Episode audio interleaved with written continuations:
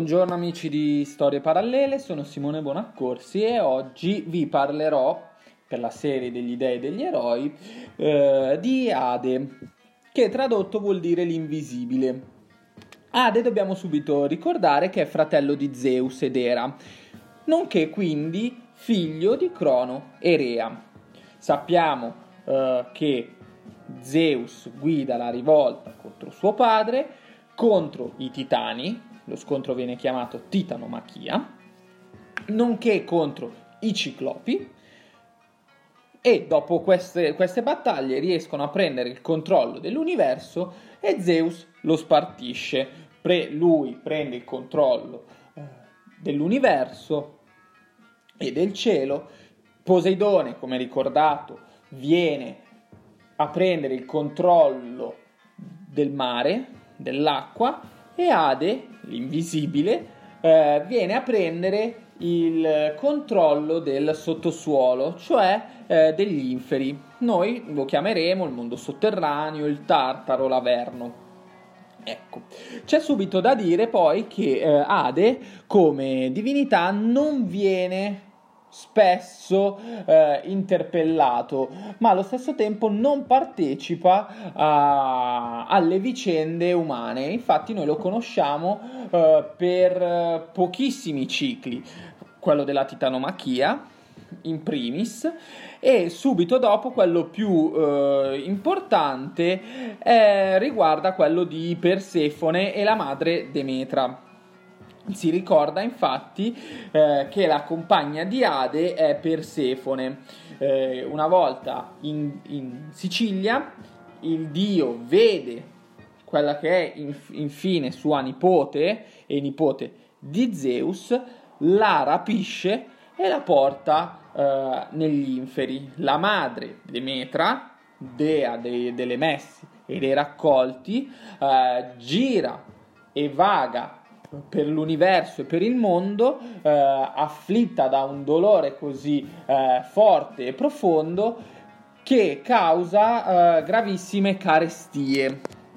Zeus quindi, ehm, indispettito da questa, da questa situazione, eh, interviene, cerca un accordo con Ade e la lascia liberare libera quindi Persefone. Ma cosa succede? Ade aveva già preso delle precauzioni, aveva dato da mangiare dei chicchi di melograno, la melagrana, alla sua consorte. Dobbiamo sapere che una volta che si consuma un qualsiasi pasto eh, nell'oltretomba, il risultato è quello di non potersi più liberare di non poter eh, tornare a vedere la luce del sole. Quindi, in sostanza, Persefone è imprigionata per sempre nel, nell'Averno. Questo non è propriamente vero perché si riesce a uh, stabilire che sei mesi Persefone può stare con la madre alla luce del sole e sei mesi si ritira uh, negli inferi.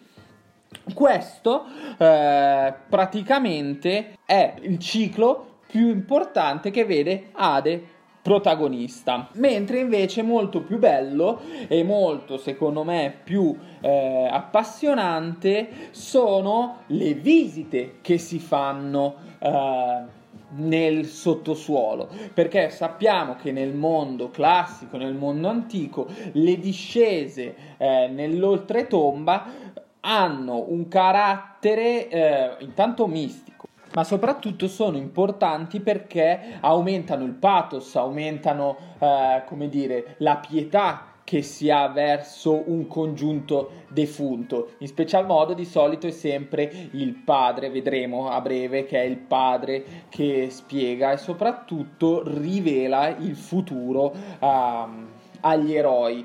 Questo perché i morti, come spesso succede anche nel mondo dantesco, vedono il passato e il futuro. Ne deduciamo quindi che ad andare a trovare Ade e i vari sottoposti e geni, per esempio Caronte piuttosto che Cerbero, piuttosto che Flegias, sono persone che eh, discendono. Eh, in, il termine giusto e corretto sarebbe catabasi cioè la discesa nel, nel mondo ultraterreno. Quello che non posso fare io per questioni di tempo è leggervi i vari pezzi che interessano le discese, però vi raccomando di rileggerli, leggerli per la prima volta perché davvero sono eh, eccezionali. Io ricordo brevemente le più famose. Allora, di fondamentale importanza bisogna ricordare Enea, il padre Anchise gli suggerisce e gli consiglia di scendere negli inferi. Quando lui arriva in campagna, a Kuma, la Sibilla lo aiuta ad entrare. Incontra le personificazioni degli incubi e dei mali, dopodiché Caronte e Cerbero.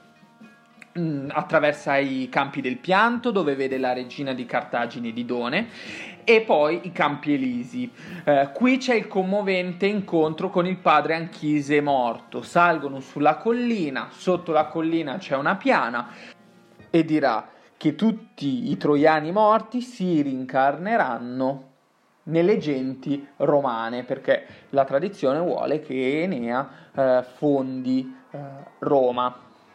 Ecco, eh, dopodiché invece un altro importantissimo è Odisseo o Ulisse, eh, che viene eh, costretto però da Circe a scendere nel, nell'Averno. Qui dobbiamo mh, riconoscere una cosa importante. Eh, Ulisse, prima di parlare con i morti, deve sacrificare un montone nero dalla quale sgorga altrettanto sangue nero per... Ehm, come dire, eh, alimentare l'anima e, farli, e farla parlare in sostanza. Qui incontra Tiresia, incontra Achille, ma soprattutto incontra la madre. Anche questo è un passaggio fondamentale eh, e molto commovente.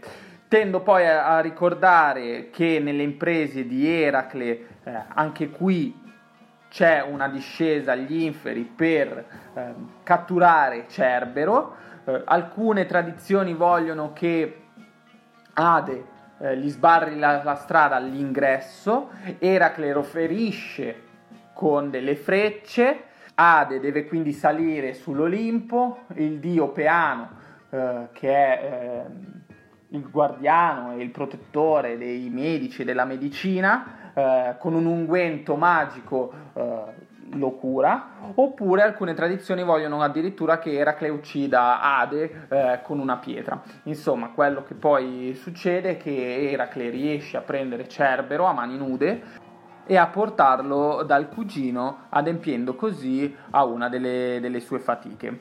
Infine, ricordo che eh, Cristo, una volta morto, scende agli inferi per liberare i suoi predecessori, cioè eh, i giusti dall'Antico Testamento, che sono Adamo, i patriarchi, eh, i profeti, le sibille, eccetera.